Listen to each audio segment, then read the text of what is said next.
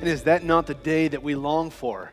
The day that we anticipate, the day that we want to be a part of. It's that day in which we gather as the bride of Christ and we will be married to our groom, the Lord Jesus Christ. We'll be gathered with him and we will celebrate him forever. And what a good day that will be.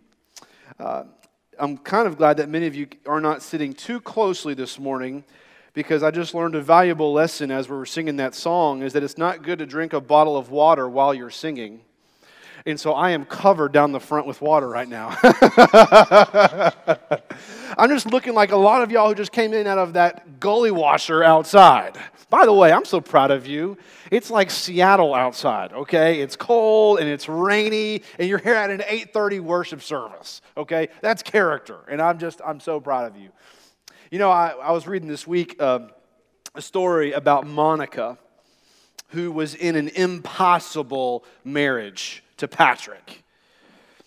It's about fourth century AD, and Patrick had a, had a short temper. He's a man who boasted in his uh, immorality. Their son didn't even know the Lord, and it just brought tremendous grief upon Monica. And for years, she prayed for her husband. She, she loved him well. She served him well. She followed his lead. Well, towards the end of his life, because of the, the faithfulness, the perseverance, the prayers of this godly wife, Patrick prayed to receive Jesus as his Lord and Savior. And by God's grace, also her son, later in life, also came to faith in Jesus. You may have heard of her son. His name is Saint Augustine. Augustine wrote a book entitled Confessions, in which a portion of the book is, is him praying to the Lord. And as he's praying, he has this, this phrase, this, this sentence in the middle of his prayer to the Lord, in which he says this praying to the Lord about his mother he prays, She served him, her husband, as her Lord, but she made it her business to win him for you by preaching you to him through her way of life. For by her conduct, you made her beautiful in her husband's eyes. You see, marriage can be difficult. For many, it began at an altar very similar to this one, in which you locked arms, you covenanted with your spouse. But what was simultaneously happening on that wedding day was two sinners were coming together saying, I do. And so marriage is difficult in and of itself, but if you are married to someone who does not know the Lord, it can sometimes feel nearly impossible. So, what is a wife to do when she is not in a marriage with someone who loves the Lord Jesus Christ? Well, Simon Peter answers that question in 1 Peter chapter 3.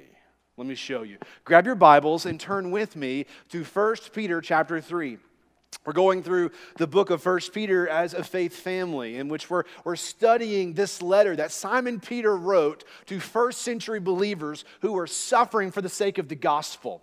Many were facing persecution because of their faith in Jesus. And so he writes these five chapters to challenge them to remain faithful to Jesus, to stand firm in the true grace of God. And then you get to 1 Peter chapter 3, and he takes time to practically apply the gospel to wives and to husbands. Now, he spends a, a significant amount of his time writing to wives. And the question is why? Why do wives get six verses in chapter 3 and husbands only get one? Well, I think there's, there's many reasons, and I think the, the most important one that we hold fast to is that the Word of God is God's Word. It is written to us, it is inspired by God, so it's completely true and trustworthy in all that it contains. Therefore, there's a reason the Holy Spirit wrote it in such a way like this. But I think it's also important to keep this in context of the women in the first century. They were completely dependent upon their husbands. I mean, forget voting rights, forget Title IX. These wives were completely dependent upon their husbands in order to live. Well, as persecution is increasing, Peter is giving wives God's blueprint for how they are to relate to their husbands, particularly if their spouse does not know the Lord. If you notice in your notes, you'll see two big truths that we covered last week. And so, if you were not here last week, I, I urge you to go back and on the app or on our website, gowestwood.org, go back and listen because a lot of what we covered last week, we're going to be building upon this morning.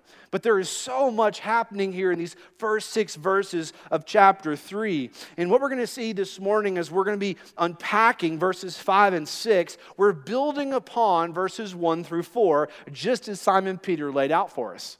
Well, a quick review of last week. The question was, How can I become the wife that God has called me to be? We saw number one, that you are to submit like Christ. This call to submit that Peter gives to wives, this is countercultural.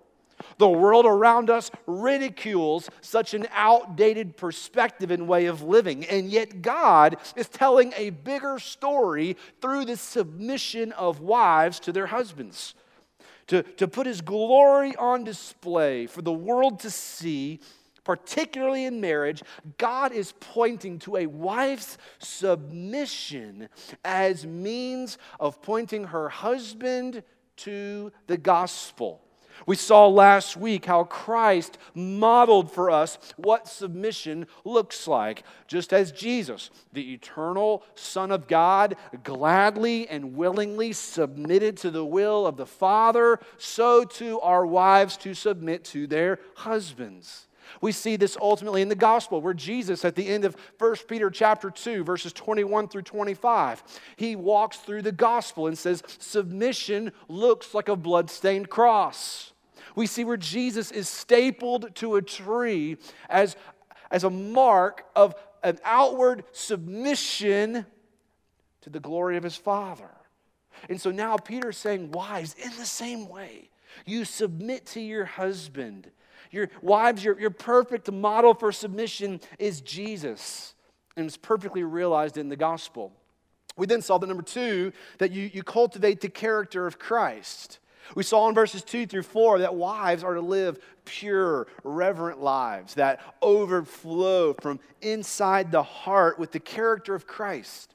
It's a character that carries the imperishable beauty, the imperishable quality of a gentle and quiet spirit that is of great worth in God's sight.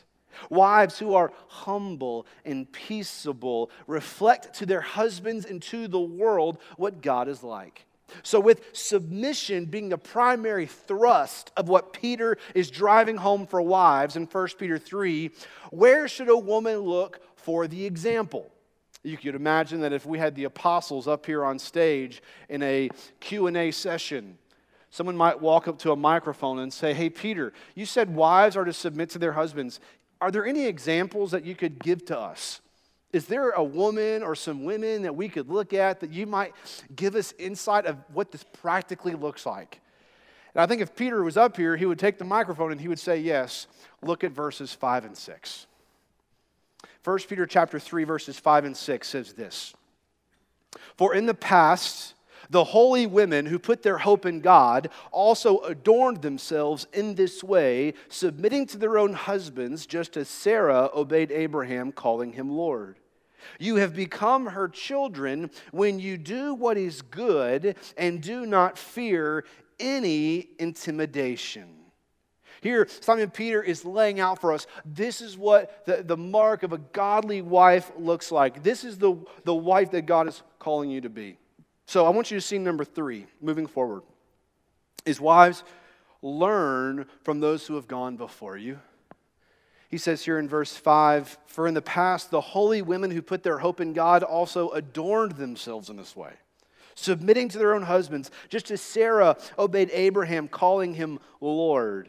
Well, here in the text, Peter is giving women the example of submission by pointing them, verse 5, to the past.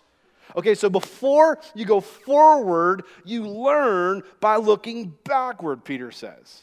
And so he writes, For in the past, the holy women who put their hope in God, they adorned themselves in this way.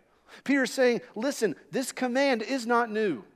You're not the first wives ever who have submitted to their husbands. History is chock full of godly women who modeled what submission looks like. You can go back to 1 Samuel 25, where Abigail, she is married to a guy named Nabal. Now, Nabal is a jerk. This is a fool. In fact, Nabal is a guy who treated David's servants very poorly. And this angered King David to the point where King David's like, That's it, I'm going after him. And so, as King David is going after Nabal and his whole family, Abigail rushes to her husband's aid and she becomes a mediator. She comes to David and his, all of his soldiers and she brings gifts and she brings a humble apology.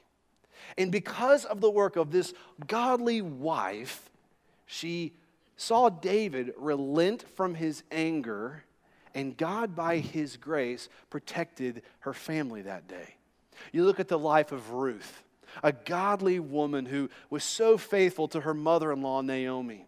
Well, God, in his kindness, brought Ruth into a marriage with Boaz. And in their marriage, she, she loved him well, she served him well, and God rewarded her with a son. And that son's name was Obed, who would become the grandfather of King David. You look at a woman like Esther, a godly woman who loved her husband, King Ahasuerus. And this king had just ordered the extermination of the Jews because of some bad counsel he got from one of his workers, Haman. So Esther had the responsibility of influencing and yet humbly serving her husband in such a way to change his mind, to relent from the extermination of the Jews and protect her own people. Well, God, by His grace, used this submissive wife who loved her husband well and influenced him in such a way that indeed she saved her people from extermination and she was able to be used by God for the execution of Haman, the king's evil assistant. You see, wives, it is right and good to look backwards to find models of godly femininity, biblical womanhood. It's there in the scriptures that you find wisdom and encouragement, that you can identify with godly women of the faith who are going through something that you're going through right now as a wife. Whether your husband is awesome and he's easy to follow, or he is a jerk and it's difficult to deal with, God in His Word has provided for you examples and illustrations for what submission looks like moving forward in your marriage. Well, in verse 5, Peter's pointing wives back to the Old Testament. He's pointing them back to women of old who've gone before us. Now, the Bible is full of wives who submitted their husbands. Well, in 1 Peter 3, Simon Peter presents a specific holy woman in particular. Her name is Sarah. Now, Sarah was the wife of Abraham. She, like most women, wanted to be a mom. She wanted so badly to have babies that she even allowed Abraham to become the father of a child through her maidservant. That's how bad she wanted to have kids. And what was interesting is that God had closed her womb for a season. And, but God was up to something. He was doing something through her barrenness. And what's interesting, you get to Genesis chapter 18, God comes to Abraham, and he is 99 years old. And, the, and God says, next year, your wife Sarah is going to have a baby. Well, Sarah overhears this and she starts laughing. Like, oh my goodness, what woman can give birth at age 90? What husband can become a father at age 100? But as she's laughing, she says to these words After I'm worn out, verse 12, and my Lord is old will I have delight.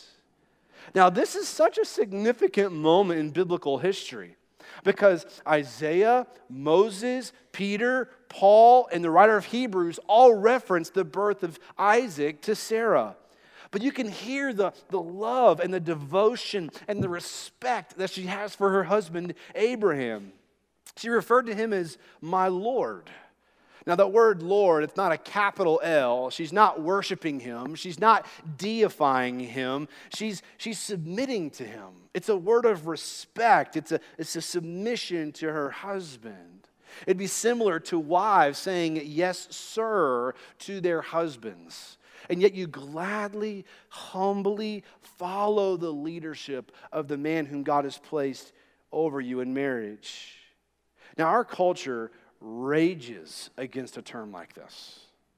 You would hear words like misogyny, sexism, that's male chauvinism. How oppressive. But God holds Sarah up, verse 5 and 6, as the model for wives. Why? Now, this is key. Y'all, this is huge. Don't miss this. The reason why Sarah can gladly call Abraham her Lord is because Sarah's hope was not in Abraham. Look at verse 5. Who was Sarah's hope in? God. She hoped in God. Underline those three, those three words. God was her, her hope. She loved Yahweh. She trusted in the Lord. She loved the Lord. He was her hope. She could gladly submit to any husband because her hope was not in the husband. Her hope was in God. She could gladly submit to Abraham because her hope was in the one who would one day come, a future Messiah who would come and rescue her from sin and from death. Her hope was in God. And when your hope is in God, you can put up with anything. Don't miss this. Submission begins with your relationship with the Lord, not your husband. Okay, wives, your submission to your husband isn't even about your husband. Your, your motivation is the Lord. Because when God is your hope, there's nothing in this life you aren't willing to do for Him, even placing yourself under the leadership and the care of your husband. You see, the gospel frees you from controlling your husband. The gospel frees you from having to begrudgingly submit to someone. The gospel liberates you. It sets you free because your hope is not found in your husband. Your hope is found in the Lord. It's not like if my husband was just a leader worth following, then I would follow, then I would submit. And here we're seeing in the scripture, Peter saying, no, no, no, no, no, that's not the point. These holy women of old, their hope was in God, not in their husbands. Their hope was in the Lord. It's not even about you. Wives, the gospel frees you to joy filled, Jesus exalting submission because your hope is in the one who is sovereign over all things, including your husband. You see, wives, your hope is in God. This hope, this is your secret weapon. Your secret weapon in your marriage is the hope that you have in God. It's not based upon your husband's leadership, it's based upon God's faithfulness. You see, the gospel says that God's love is enough. His love satisfies far more than any love of a man. God's leadership is faithful. He neither neglects nor abuses. He's not apathetic and he is not weak, but he leads you with perfect leadership. We see that God's presence is sure. Hope is your power to move forward. One of my favorite sections of scripture is Psalm 42 and 43 because what you see is, is a psalm writer who is struggling with depression. I mean, he is in the emotional doldrums and he just can't seem to get himself out of it. He says in, in, in Psalm 42 uh, that my tears, they are my food both day and night. As the world around me says, Where is his God? And so, as he struggles through all of this, eventually he stops listening to himself and he starts preaching to himself. Hear me today. If you are in the doldrums, if you're in depression, don't listen to yourself, preach to yourself. And he says, Why are you downcast, O my soul? Hope in God. He is saying, Come on, soul, Come on, self, hope in God. Well, if you're struggling in your marriage today, I want you to not listen to yourself, but preach to yourself. Come on, soul, hope in God. Trust in him. He is faithful and kind. He is true and trustworthy in all of his ways. Regardless of how my husband treats me, my hope is in the Lord. That's the point Peter is driving home, is that your hope is in God. The question for you this morning is this Who is your hope in? If your hope is in your husband, he is going to fail you. If your hope is in your children, they're going to fail you. If your hope is in your career, your job is going to fail you. If your hope is in the government, do I really need to finish the sentence? Ultimately, your hope on anything other than God will lead to depression and disappointment. It will not satisfy, it will not be sufficient, it will not last. And here Simon Peter is directing wives to put their hope in God, verse 5. Now, what's interesting is that Peter references Sarah and Abraham, verse 6, with the expectation that the people in Asia Minor knew who they were. Okay, Peter here, he's assuming that the church knew their Old Testament. Ladies, hear me today. If your primary diet of intake of, of information is, is People Magazine and, and Facebook, you're going to be spiritually unhealthy. That's like eating little Debbie's and cotton candy thinking you're going to have a six pack. It's just not going to happen. Okay? If you are feeding yourself on garbage, your soul is at stake. You're going to get sick. You're going to see that inside your heart, bitterness, jealousy, anger, they start welling up inside your heart when you're neglecting walking in the Spirit with the Word of God, you're going to find that there are truths that God has for other people that He wants to deliver through you, but you will not have them to deliver His messages because you're listening to the world instead of His Word. And so, what's interesting here is that we see God, through Simon Peter, pointing these women to the Scriptures. But what we see for us, for us to have a hope in God that continually grows, it's based upon a steady diet of the Word of God. Let me give you three principles. Your diet for gospel growth is found in these three, word, these three principles feast upon Scripture, eat good books, nibble on the rest. This is your diet. God provides for you a banquet table to come, to sit, to savor delicacies that He's given to you through His Word. Feast upon Scripture. You eat good books. Read books that exalt Jesus. Read, read books that drive you to the truths of the Bible. Read biographies of faithful saints, men and women who laid their lives down for the sake of gospel, who were faithful to Jesus to the very end. I've included in your notes a, a list of female authors that I recommend. Now, this is not an exhaustive list, list but, but these are women whose, whose books I've read who have blessed me. They have helped me to love Jesus more. They've helped me to think more biblically. And so I would encourage you to, as you're on Amazon or Lifeway or wherever you, you get your books, look for these types of authors who are going to drive you to the gospel. So feast upon Scripture, eat good books, nibble on the rest.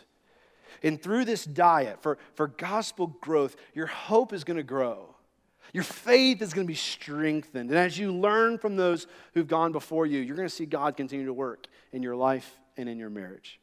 Fourthly, we see in verse 6, we are to imitate their example.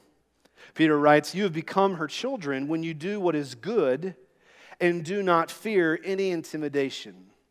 Wives, you become Sarah's children, her daughters, when you, A, do what is good, verse 6, and you don't fear intimidation. Peter here is applying to wives a key theme that's repeated throughout his book. Now, this is going to come across like rapid fire. It's going to be too quick, so you can't write it down, but let me throw it at you. Listen to the common themes. 1 Peter 2:12.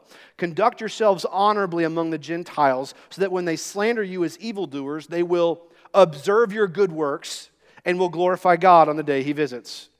Governors, chapter 2, verse 14, praise those who do what is good. Verse 15, for it is God's will that you silence the ignorance of foolish people by doing good. But when you do what is good, verse 20, and suffer, if you endure it, this brings favor with God. Chapter 3, verse 11, do what is good. Verse 16, those who disparage your good conduct in Christ will be put to shame. Verse 17, for it is better to suffer for doing good, if that should be God's will, than for doing evil. Chapter 4, verse 19. So then, let those who suffer according to God's will entrust themselves to a faithful Creator while doing good. This call to do good, this, this call to good works that Peter is placing upon wives, is actually something he's calling upon all believers to do. So, in your marriage, good works is what God is calling you to. Now, you don't do good works to be saved, you do good works because you are saved. As fruit that you belong to Jesus, wives, Simon Peter's calling you to, is to do good. And when you do good, it is then that you are showing that you're a child, a daughter of Sarah. And then you are liberated, verse 6, from fear of your husband's intimidation. Let me put it another way. As one who hopes in God, like the women of old from the past, it's overflowing with good works. You are free from fear of any man. You see, fear of the Lord sets you free from fear of anyone else. Don't miss that. When you fear the Lord, you don't have to fear the intimidation of your husband. Your hope is in God. You're doing good works. You're trusting in Jesus. You're following Him. And as you're pursuing Christ in the gospel, you are free from fear. And yet, may I say to you, wives and women, this morning, you are not the only one at Westwood who is seeking to become more like Jesus. Westwood is a treasure chest of women who are rich in faith. Many of them are in this room, they're sitting next to you. Throughout this morning, they're going to be sprinkled all throughout this campus. One of the things I want to encourage women to do is to lock arms with other women. You need other women in your life who will speak truth into your life, who will encourage you. Women who are going to point you to Jesus. Let me show you what this looks like. We're going to finish up with this. Turn with me to Titus chapter 2. Titus chapter 2. Turn back just a few pages to the book of Titus chapter 2. And I want to show you, wives and women, practically what this looks like. In Titus chapter 2, Paul's giving a pastoral call to Titus, his true son in a common faith. But in Titus 2, begin with verse 3, listen to what Paul exhorts Titus with. He says, In the same way, older women are to be reverent in behavior, not slanderers, not slaves to excessive drinking. They are to teach what is good, so that they may encourage the young women to love their husbands and to love their children, to be self controlled, pure, workers at home, kind, and in submission to their husband, so that God's word will not be slandered. Women, I want to encourage you to learn from those around you. Don't only look back in, in scriptures to uh, find examples, although do that. Don't only look to good books, although please do that. But also look around this room, walk around this campus, build relationships with other women. Okay, so here's three steps I want to challenge women to do. Number one, identify godly wives, ask good questions, and take good notes. Okay, so Sunday mornings, you're like, hey, Kenneth, I don't, I've got kids. Uh, how in the world do I create time to learn from other women so I can learn how I can be more faithful to Jesus? Well, by God's grace, we have the church. On Sunday mornings, the Lord's given us a cafe where you can get coffee. We have an incredible children and student ministry where your kids can learn the gospel and you can go sit on a couch or grab a chair and the two of you sit down or the three of you or the five of you, you gather together and then you just start peppering these older women with good questions. asking how you can be more faithful, how you can love Jesus more. One, one of the great gifts in my life is I have many godly men in my life that I can go to and say, hey, how can I lead my family better? How can I be a better husband? How can I be a more faithful pastor? These are things that we, we, God has put people in our life to help us to grow in the gospel. And as you, as you live your life as an example to those around you, watch how God will use you to begin pouring into others. It's beautiful. What we see in the scriptures is the one anothering in which wives encourage one another and challenge one another to continue to follow hard after Jesus. Paul's saying here in Titus 2 that the wives are to, to older women teach younger women to be, to be faithful, to, to love their husbands, to love their children, to be self controlled, to, to be pure, workers at home, kind, and submission to their husbands. These are all good truths. And so, what we're seeing here is a call to life on life, women on, on women, loving one another, encouraging one another, challenging one another to continue to be faithful to Jesus. You know what's interesting? Is that the Bible begins with a wedding, and the Bible closes with a wedding. And at that last wedding, there may be people there at that wedding because, wives, you love your husband because you're pointing your children to Jesus.